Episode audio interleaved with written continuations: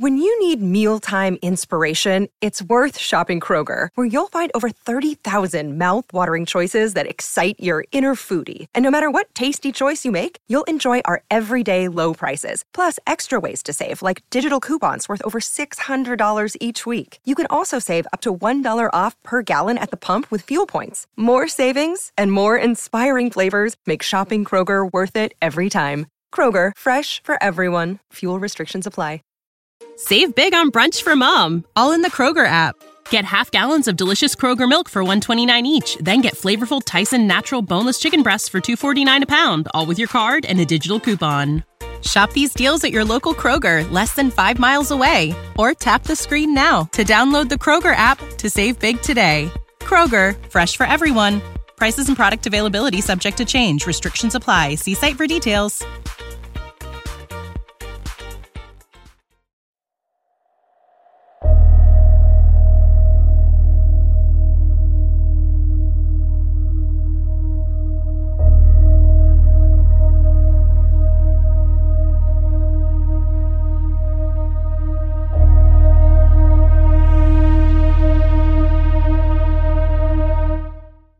On the summer evening of May 9, 1994, in Pine Bluff, Arkansas, 18 year old Cleashindra Hall was dropped off at her after school job.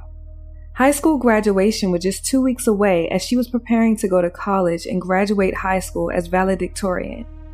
Clea had big plans for her future with becoming a pediatrician and getting accepted into Tennessee State University's pre med program but she didn't get a chance to embark on any of her plans. Somewhere along the night, while at her job that was only minutes away from her home, something happened. Cleashindra never made it home, but was said to have been seen leaving in a car and several other stories that just doesn't add up. Oddly, that was the last time anyone has ever heard anything from or seen her, including her supervisor, Dr. Larry Amos. In fact, it's been 28 years and still with a lot of unanswered questions, strange things on the exact street she assumingly disappeared from, a home that contractors have reported something nearly unexplainable, and a tip that led to a search 18 years later. Still, no arrests have been made, and the case is unsolved and rather cold. Even with all of the suspicion surrounding this one person, this one person may hold the answers that we all want to know and may have always held the answers.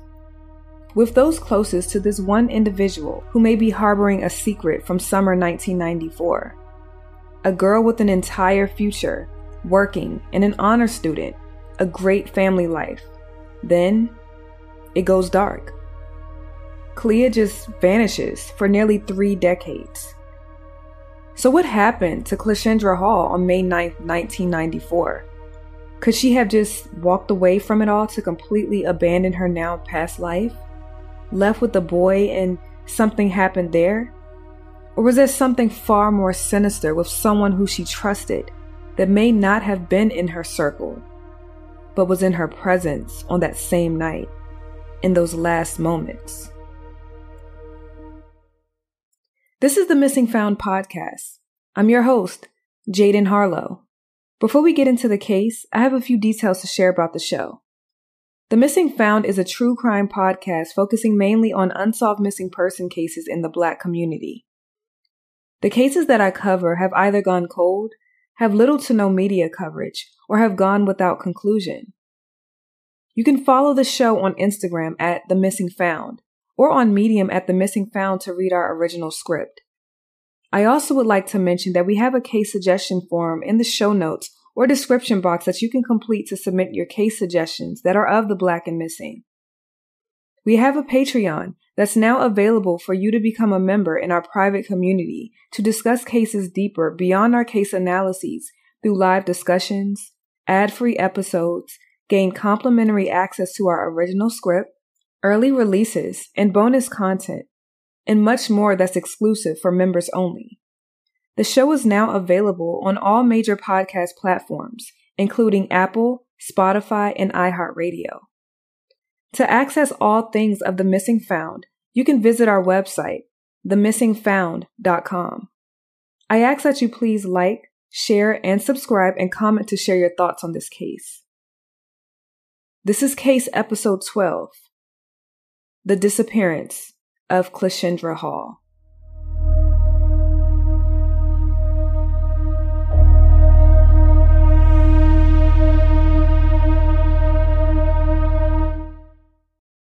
We can all relate to Clea.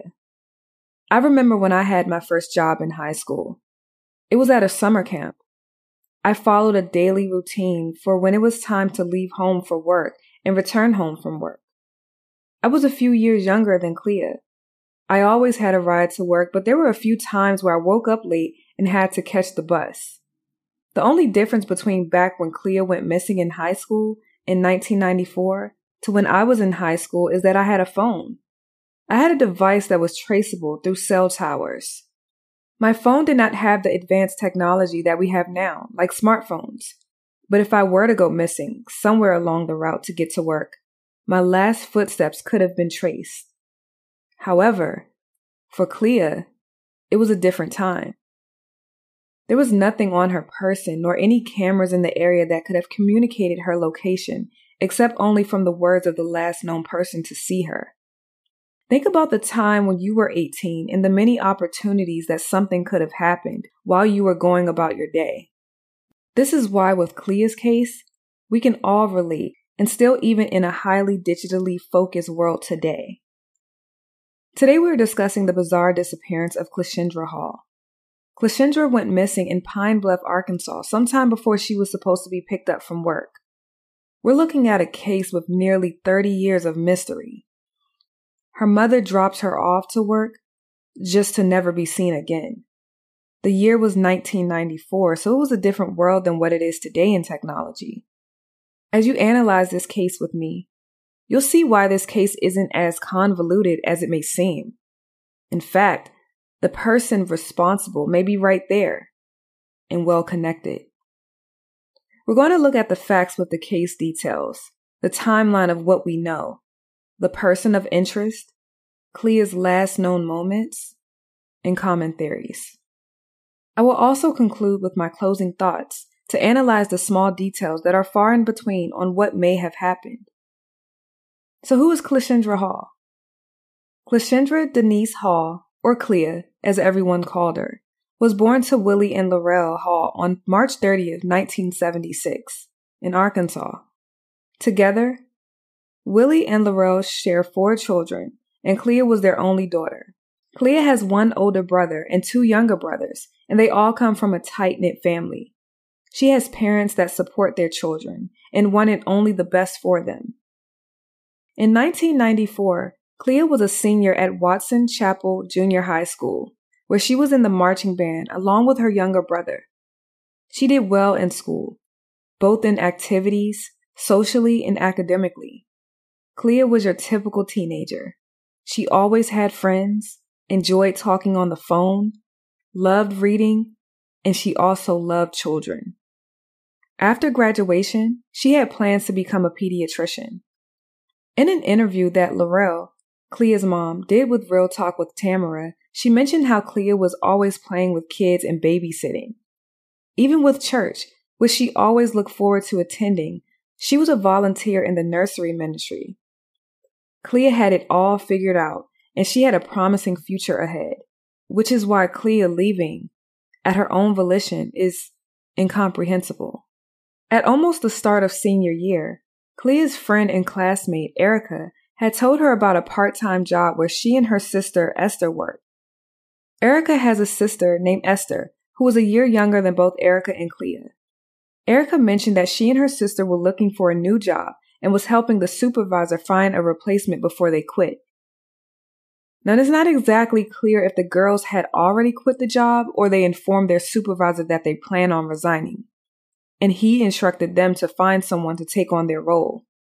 I will go further into this later into the analysis, because the manner in which the sisters were planning to leave the job is questionable, in my opinion.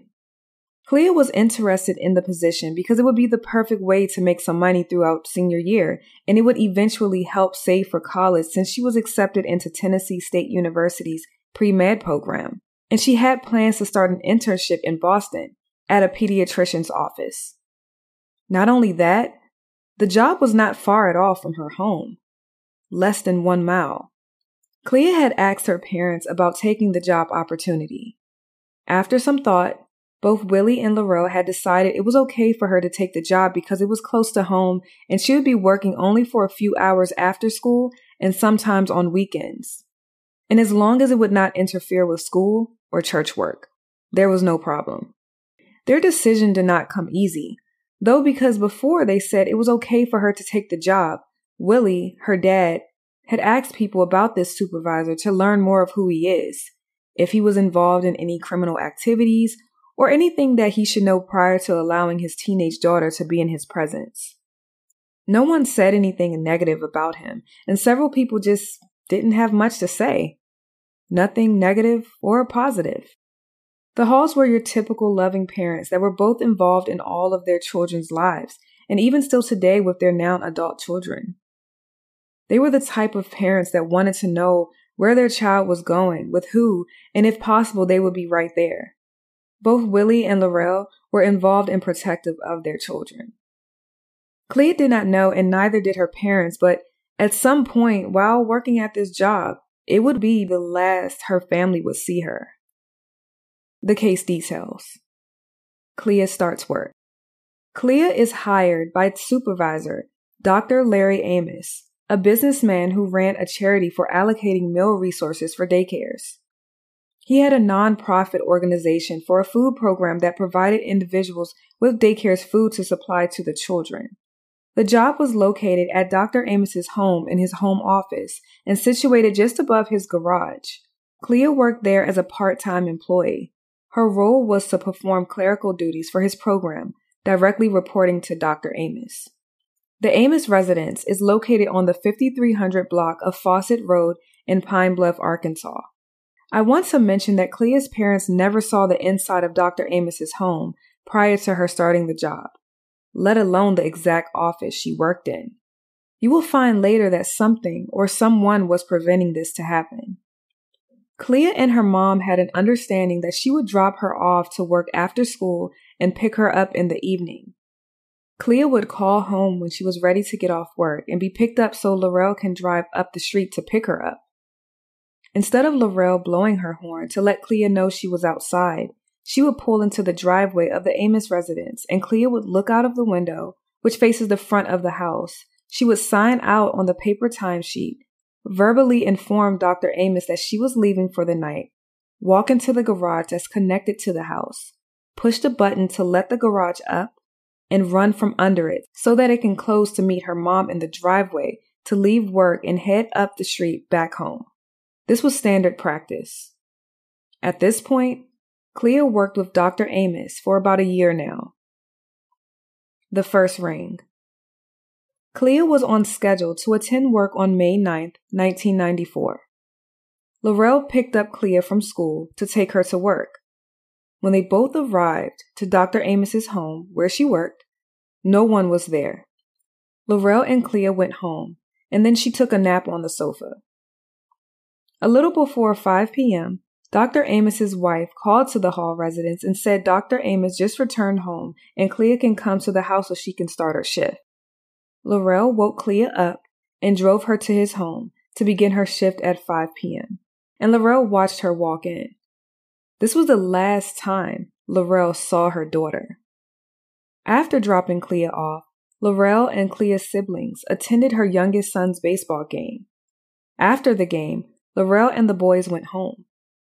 She mentioned that the rest of her evening she spent time laying on her bed and reading a book while the boys were hanging out in the house and while Willie was at work. Around 8:15 p.m., Clea called home and asked if anyone called or left a message for her. I want you to keep in mind that this was during the early 90s, so Clea did not have a cell phone or any mobile cellular device, and cell phones were just becoming mainstream which still, at that time, were not as advanced as today or even in the early 2000s. When she called home, her middle sibling answered and spoke to her. He mentioned that no one called for her. Clea concluded the call by saying she will call back once she is ready to leave work to be picked up. She said bye, and they both hung up. Nothing was out of the ordinary. The second call that never came. Laurel ended up falling asleep. Her husband, Clea's dad, Willie, came home from work around 12:45 a.m. He would always check in on the children when he got home from work to ensure they were in their rooms. This night, however, was different. Willie quickly noticed that Clea was not in her room. Willie woke Laurel up and asked where Clea was and if she was still at work. Still half asleep, Laurel quickly got up, went to Clea's room to look, and realized she has to still be at work since she did not pick her up. Laurel ran to the living room, looked for the number to Clea's job, dialed the number, and her boss, Dr. Larry Amos, answered on the first ring. This would imply that he was already in close proximity to the phone, the home office area in which Clea worked. This encounter had to be minutes after 12:45 a.m. and just before 1 a.m.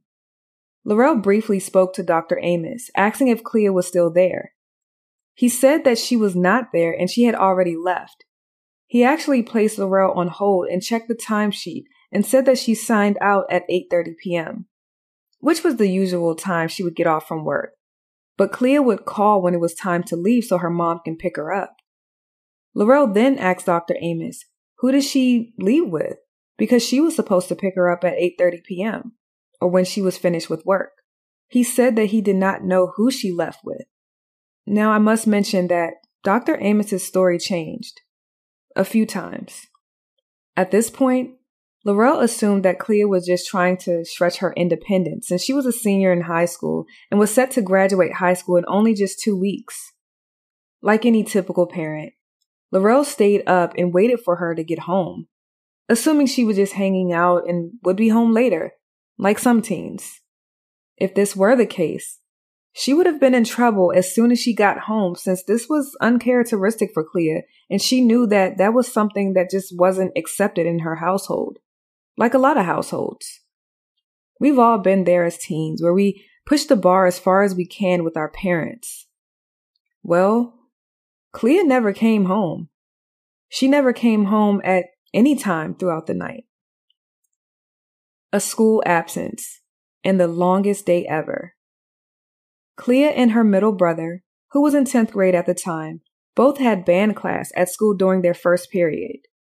Just like after work and throughout the early morning, Clea never showed up to school. On this day, May 10th, the seniors were at a nearby elementary school performing, so Clea had to be there with her other classmates. Both her brother and Laurel assumed that maybe Clea did actually make it to school but was present at the elementary school which is where she should have been with the other seniors. Laurel found out about this because her middle son, who shared band class with Clea, went to the front office to call their mom to inform her of Clea's absence, or possible absence.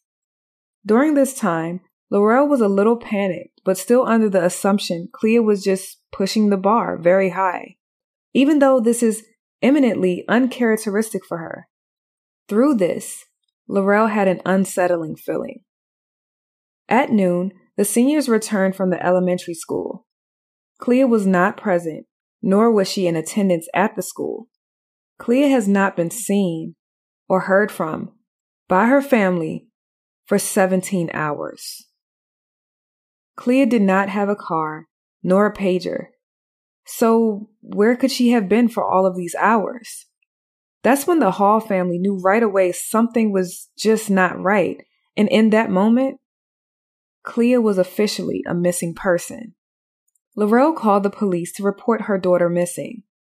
However, this could not happen.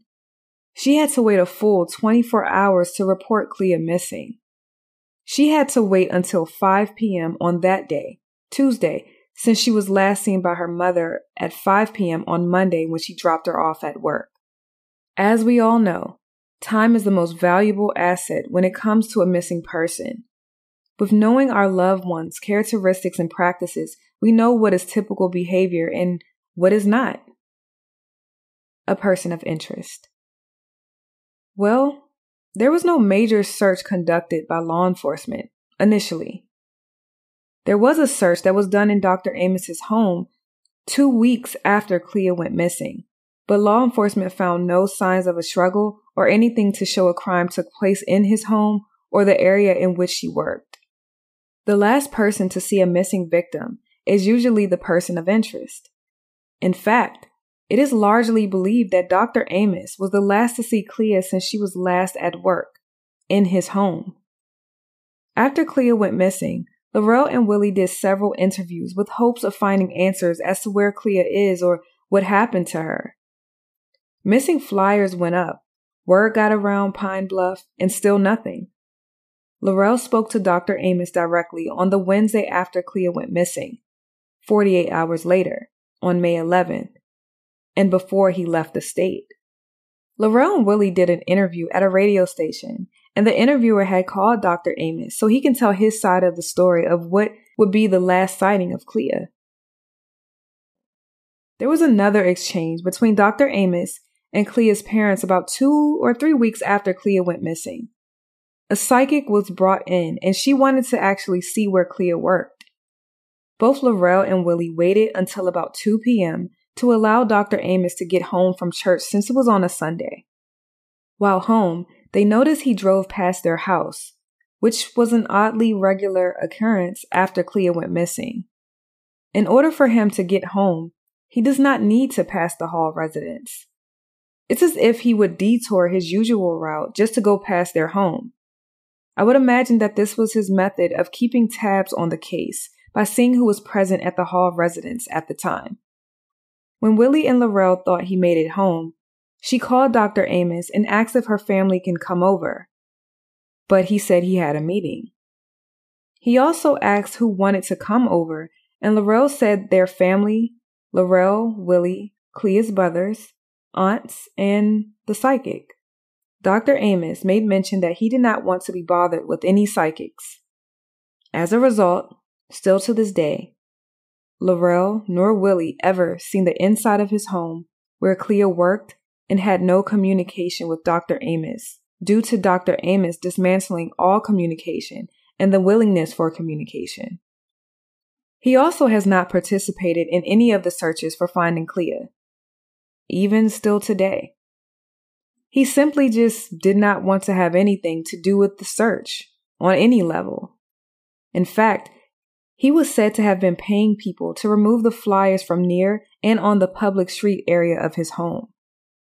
You would think because someone went missing after working at his home, he would be more involved or at least show an ounce of concern. But that just wasn't the case here. The timeline.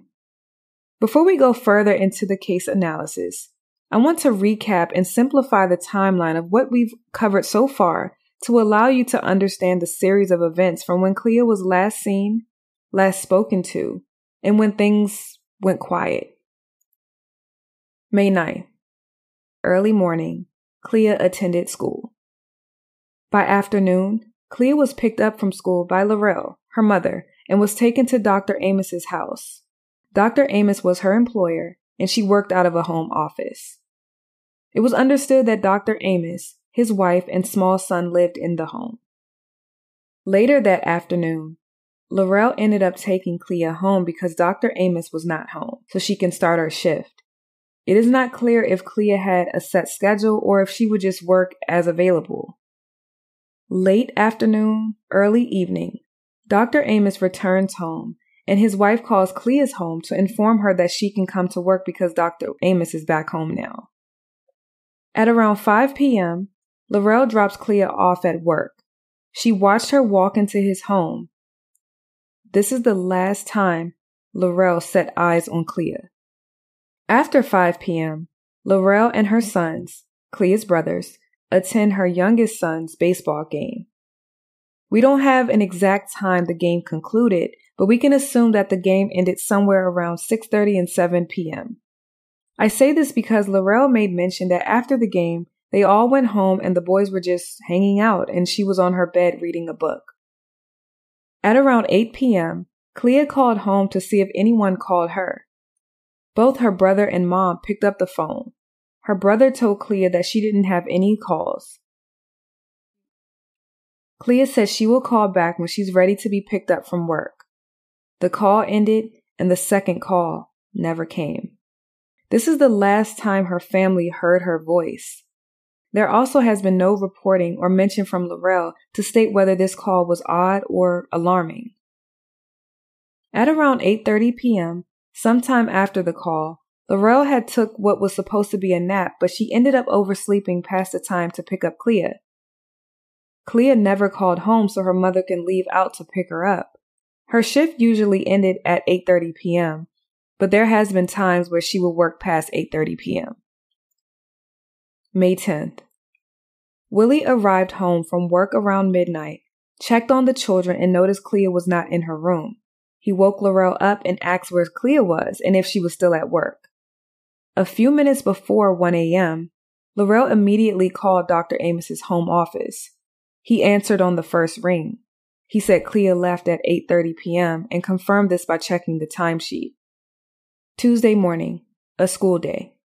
Clea's brother reported to their mom using the school office phone that Clea was not in band class, nor was she at the elementary school where the seniors were performing that morning. Then Laurel attempted to file a missing persons report, but she had to wait the full 24 hours. The full 24 hours would be at 5 p.m. on Tuesday, that same day. At 5 p.m., Laurel filed a missing persons report. She expresses that it was not taken seriously. May 11th, Dr. Amos left Pine Bluff and went to a neighboring city to check on some businesses for the daycares that he provided food for. May 12th or 13th, he left the state to take care of more business. After that, things went fuzzy, but his actions sure didn't. As told by Dr. Larry Amos. Dr. Amos had told a series of different stories recounting when Clea left his home. Story 1. Clea left at her normal time, 8:30 p.m., and she left in her ride. What this means is Clea left with someone in a car. She got into the car and she rode off with whomever was in the vehicle. Story 2 Clea looked out of the window two or three times like she normally does. He heard the garage go down, but didn't know who she left with. Clea did not inform him or his wife that she was leaving like she normally does. Story 3 his wife gave Clea a peach pop and she left. They offered her popcorn, but she refused the popcorn and she preferred the soda, or pop as they call it. As you can see, there are several different scenarios that Amos presented. The common denominator of all three stories is that Clea left from his property. From what we know based on other articles, the people that lived in the Amos residence during the time Clea went missing were Dr. Amos, his wife, and their son, who was very young at the time. The search. Very early into the investigation, there was a search in Dr. Amos's house and a local ground search, and nothing came of either. They searched the woods, brought in cadaver dogs, and nothing. Not one element brought up anything remotely close to alluding to where Clea was or any sign that she was ever brought into the woods or near them. The woods were checked since the area they lived in was surrounded by heavily wooded areas. The search always remained local. I don't know if this element alone speaks volumes of the fact that the search was kept local or says absolutely nothing without saying too much. In the beginning, Clea's case wasn't taken seriously. In fact, law enforcement considered Clea a possible runaway. This is typical in cases that are amongst the black and missing so I'm not surprised. It was deemed as a case of a runaway due to her being 18 and her being a senior in high school. The thing with that is, Clea didn't take any clothes. She didn't have a phone or a pager, and she didn't have enough money on her to get very far, nor did she have her ID. She was a smart girl. And I say was because that's all we have to go off of, so I have to speak of her in past tense. In her family's mind, Clea is still 18, even today. She was set to graduate in just two weeks prior to her disappearance and was ready for her future since she was finally getting into the field that she had dreamed of since she enjoyed working with children. She had a job set up within her field of medical and pediatrics, and she got her acceptance letter for college. This was all what she was looking forward to. Then something happened. Law enforcement began to take things a little more serious when they actually went to her school and learned that she was not a troublesome teen. Law enforcement began to take things a little more serious when they actually went to her school and learned that she was not a troublesome teen and an honor student. She excelled well academically, and it was unlike her to just go off or go missing. That's when they realized something was suspicious surrounding her disappearance. I want to make it clear that whether a person are those things or not, they still deserve to be found. One thing that law enforcement forgot to check was her locker at school. Could there have been something of relevancy there? Possibly, but we would never know. The Curiosity of Dr. Amos. Dr. Amos has been and is known to be well observant around his house so it is quite peculiar for him to not have seen Clea leave, see who or what vehicle picked her up, and see who left. He has gone on record to say that he has no more responsibility to Clea than he would any employee. This statement alone directly communicates the extreme lack of care of someone disappearing from or last seen at his place of residence and employment. Because of this, I wonder why. Does he already know where Clea is? Or what happened that night? It wasn't like Clea to just leave and not tell anyone she was gone for the evening. You have to ask yourself, what could be his reason of pushing himself further away from the case? Could it be to protect himself from any accusations? Understandably. Or could it be he knows more and wants to completely separate himself from the case? Odd behavior. From the very beginning, Dr. Amos demonstrated questionable actions after Clea disappeared.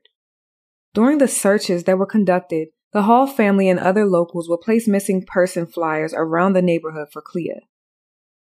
They would hand the flyers out and hang them along with bows the flyers and bows were placed all throughout the community and even on power poles. The family noticed that some of the flyers were removed. A family friend one day saw Dr. Amos physically removing the flyers from off the public street. Once this family friend witnessed it, she immediately called Laurel. It was also found out that Dr. Amos was actually paying a neighbor's son and his friends to remove the flyers. The question is why? What would be the reason for him wanting to remove something that is helping to find a missing teen that he employed and was last seen at his home? As stated from Laurel in her interview on Real Talk with Tamara, she mentioned something that was, in my opinion, interesting. Prior to Clea going missing, Dr. Amos would park his car in his driveway while his wife parked her car in the garage. However, once she went missing, things changed. Dr. Amos began to park his car in the garage and his wife's car was parked in the driveway. This isn't something that I can confirm, but it is stated from Laurel and something to keep in mind.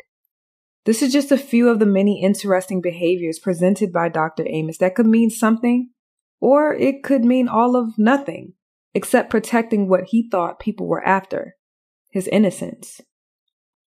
Mystery inside of the Amos residence 18 years later.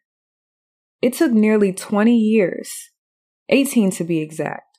It took 18 years for law enforcement to garner enough probable cause to obtain a search warrant to perform another, more extensive search of the Amos residence. 18 years. Only 18 when she went missing, and 18 years to find probable cause. In my opinion, 18 years too long and too far removed. The search took place the week of March 26, 2012. As a result of the search that lasted around seven hours, police were seen carrying a few pieces of evidence outside of the house while Dr. Amos, who still had access to enter and exit his home, was seen photographed reading mail. Just casually reading mail while a search is in progress regarding a missing teen last seen at his property. It's not clear exactly what brought on the search. Sure, they received enough probable cause to ensue a search, but what led to that? What statements were given and from who? What precipitated the cause for a search? Could this be someone who knows more, or could this be someone who is involved? Could it just be allegations? I don't know if we would ever know. After the search and some items removed from his home, Laurel would check in with the chief regarding the evidence to obtain the status of his processing and if anything came back. The chief claimed to check every week on the evidence, but there were no results that came back. Well, come to find out, the crime lab never even received the evidence. It went from being taken out of the Amos residence in bags to the trunk of the police car to just the evidence room. It never even made it to the crime lab until 40 days later. What came of those results? I don't know. Dr. Amos made sure to mention that he's had nine renovations done on his home and that they should have done this search 18 years ago. I have to agree with him there. Had a search been done prior, a more extensive search, and sooner, there may have been more answers. In my opinion, I don't think they would have found anything in May 1994 either.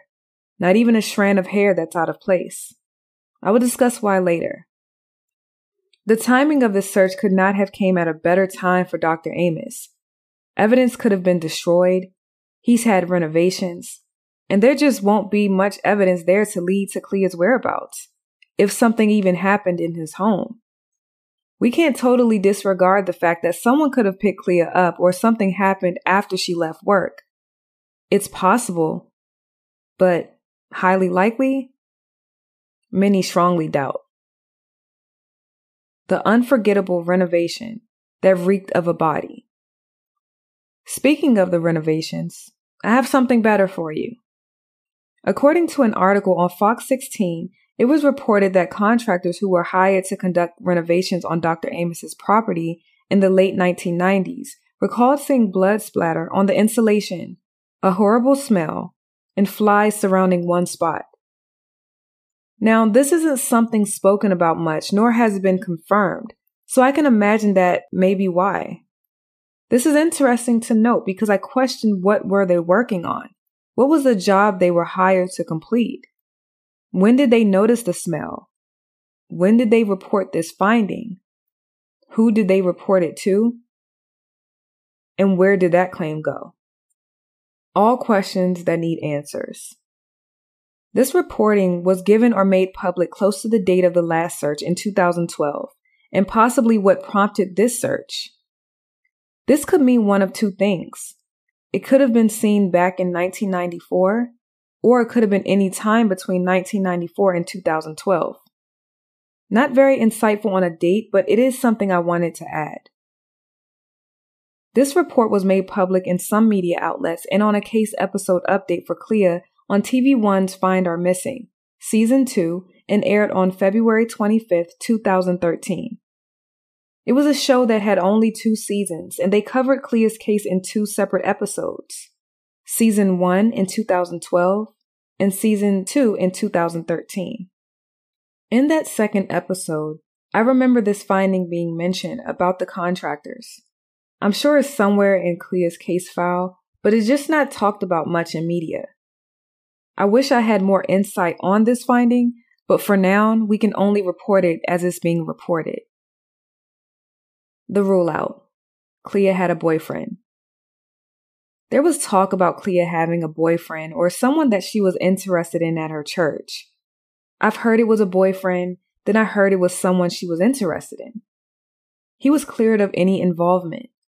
I don't have much details on him, a name, or even any specifics, but he was considered, then ruled out after a search of his vehicle, questioning, and a polygraph test resulted in being inconclusive. The reason he was considered is merely due to them being peers Perhaps they were close and were in communication. The sisters and everything we don't know. As I mentioned earlier in my analysis, Clea found out about the job through her friend and classmate Erica and her sister Esther. The two girls had worked for Dr. Amos at his home and seemingly recruiting for him to fill the position since they quit or planned on quitting. The teen girls had some form of relationship and rapport with Dr. Amos. Erica and Esther's mother ran a daycare.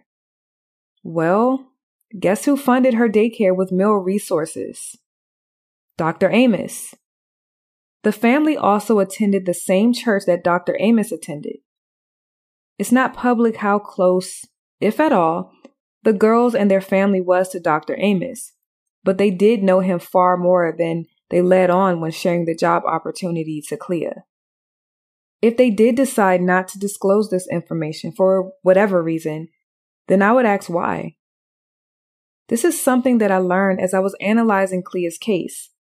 It's not strange that they knew him, but it is strange that the teen girls were recruiting to find someone else to fill the role. Not two people to fill both positions, but just one. What teenager do you know is going to fulfill a mission to find someone to take their spot at a job? Maybe if you knew the employer well and had a relationship of some sort with him or her. Did Dr. Amos send the girls on a mission to find another girl? And why did the girls want to quit or why did they quit? If this information was shared with Clea, it didn't make it back to Laurel. Laurel stated that the girls found another job at least that is what they told Clea. A year later, after Clea disappeared, a year later, after Clea disappeared, both girls were still unemployed. Laurel believes they never had another job. So why did they leave? The reason this element is odd because Erica has not been too vocal nor forthcoming with Laurel throughout her case. She just doesn't want to have anything to do with it, it seems. I'm unsure if this is due to her feeling responsible since she is the one who informed Clea about the position or something else. Another question.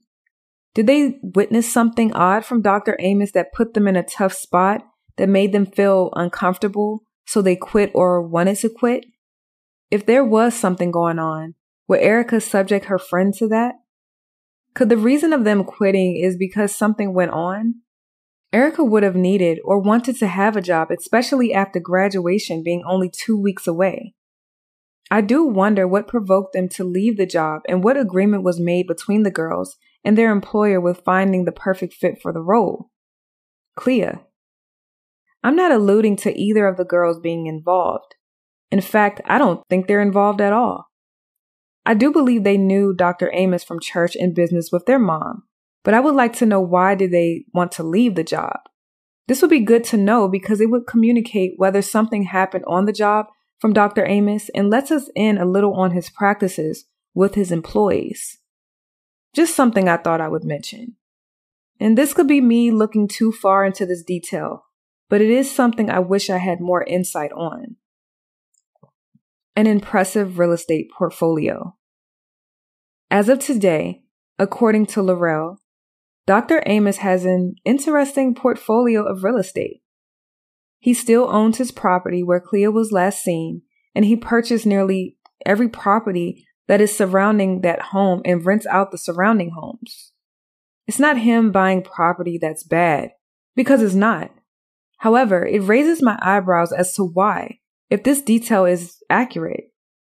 Is this to control the neighborhood on who gets to move in and around him?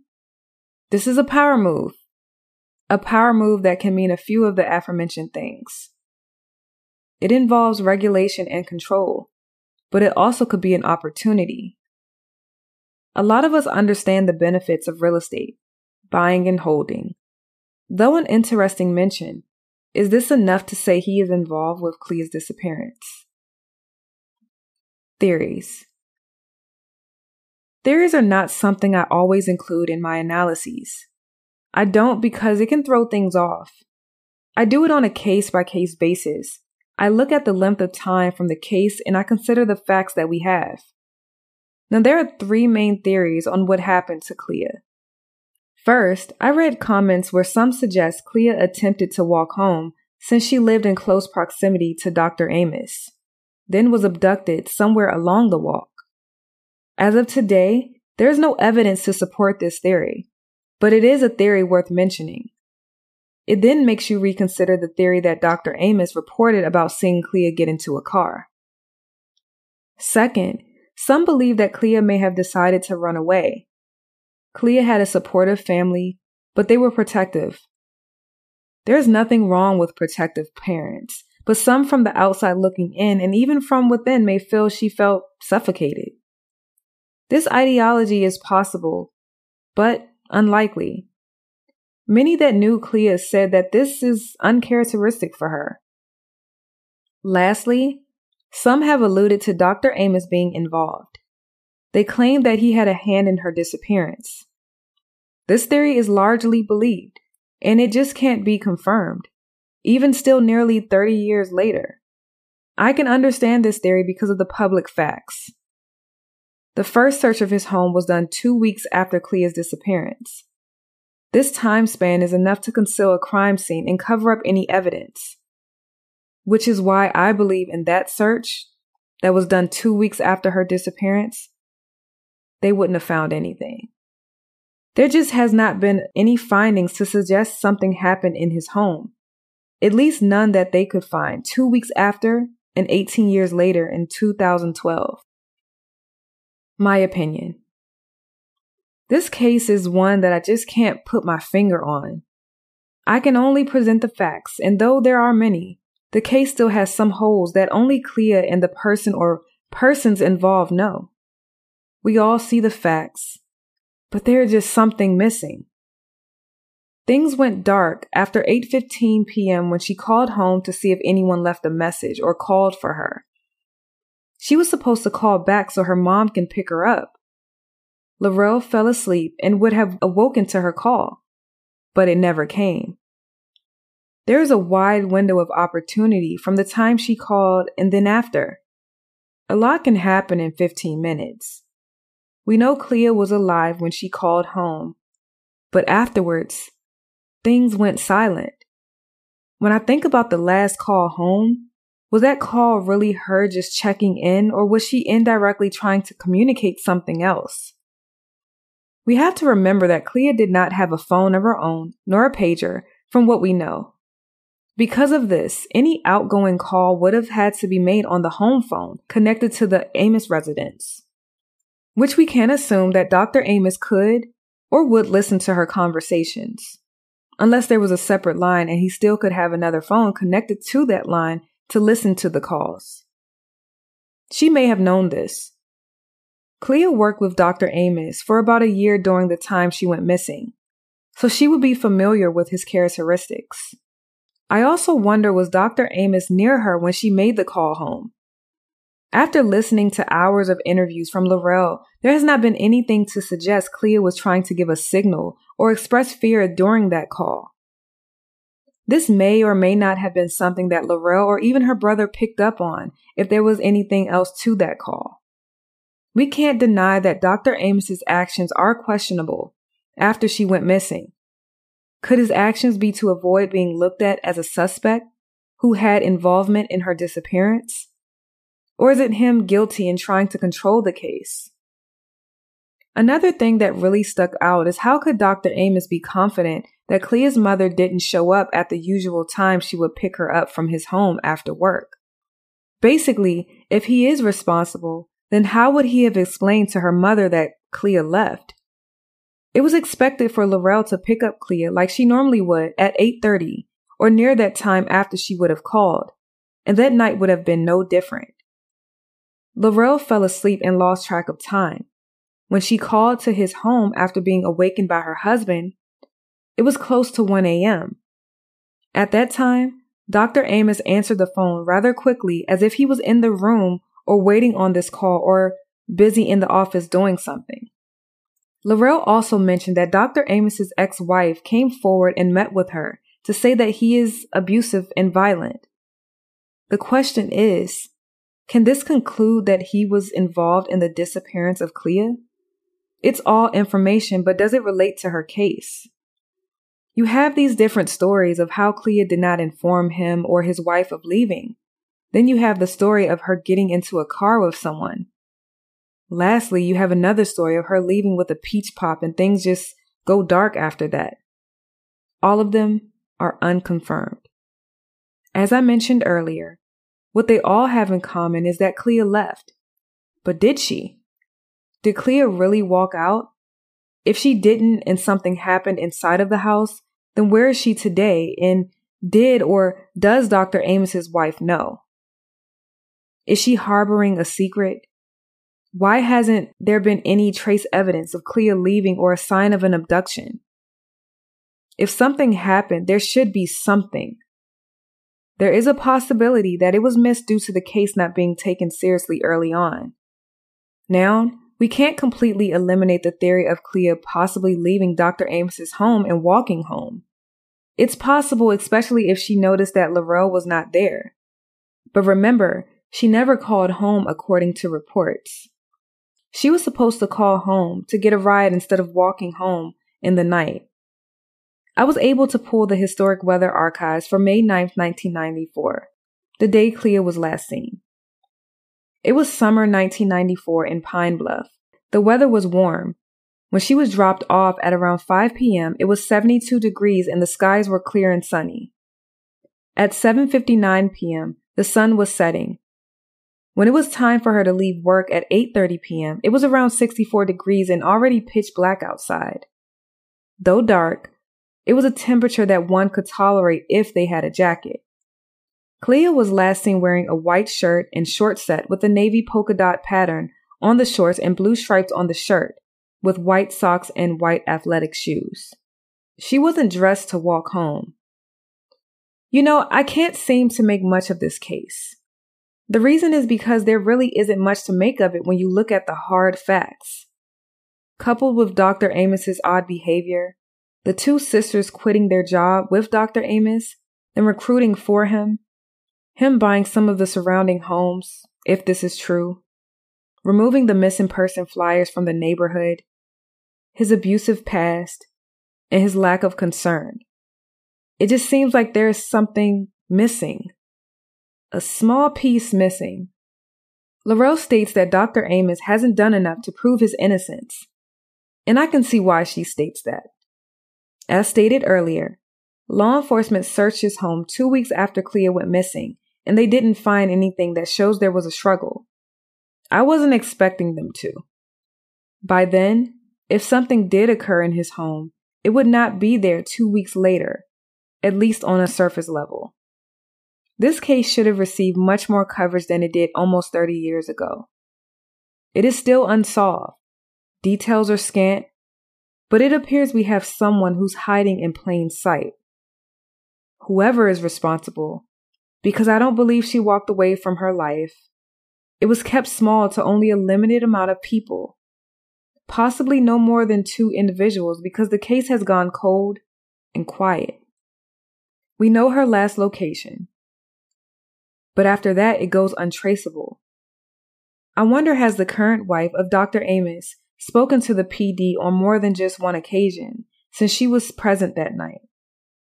I first heard about this case in 2013, 10 years ago, and one year after the search. Today, we still don't have the answers. I can't even say we're close to finding out what happened. I can't say all cases have a motive, but most do. Why would someone want to make Clea disappear? Why have things gone cold for this long in such a small town? What I do know is that someone knows something. What I'm unsure about is, is how could someone just vanish? Either those involved were kept to only one or two individuals, or someone else is making sure this case remains unsolved. Whoever is involved is strategic and has to know the area well very well. Law enforcement has mentioned that they believe Clea's disappearance is due to an abduction. Due to the lack of coverage, the nearly two decade late extensive search, and law enforcement initially not taking the case seriously, until people start talking and those internally that know more or may have information come forward, this case will remain left without answers, unsolved, and very cold.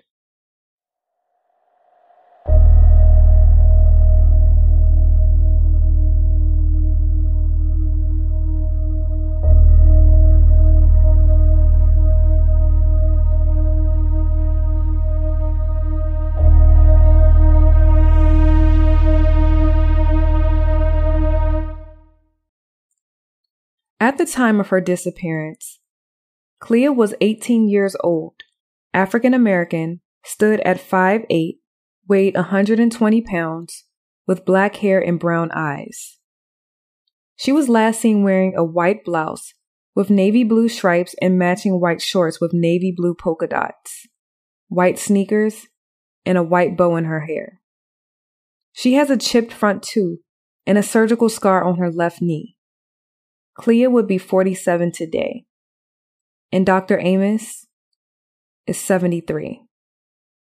If you have any information or leads in the disappearance of Cleashindra Hall, her current whereabouts, or any information concerning Clea, it should be directed to the Pine Bluff Police Department at 870 543 5111. I want to thank you for your viewership of Clea's case. Her family is still awaiting her return and believes she still could be out there. There has been no evidence to support any findings of her no longer with us, and that is hope. We know people don't just vanish. Someone has the answers to this nearly 30 year mystery. Laurel, Willie, and her siblings all deserve answers. It's been a very long time. As always, please be safe, be vigilant, and always be aware of your surroundings. May God bless and keep you all. Rejoice in hope, be patient in tribulation, constant in prayer. Romans 12 12.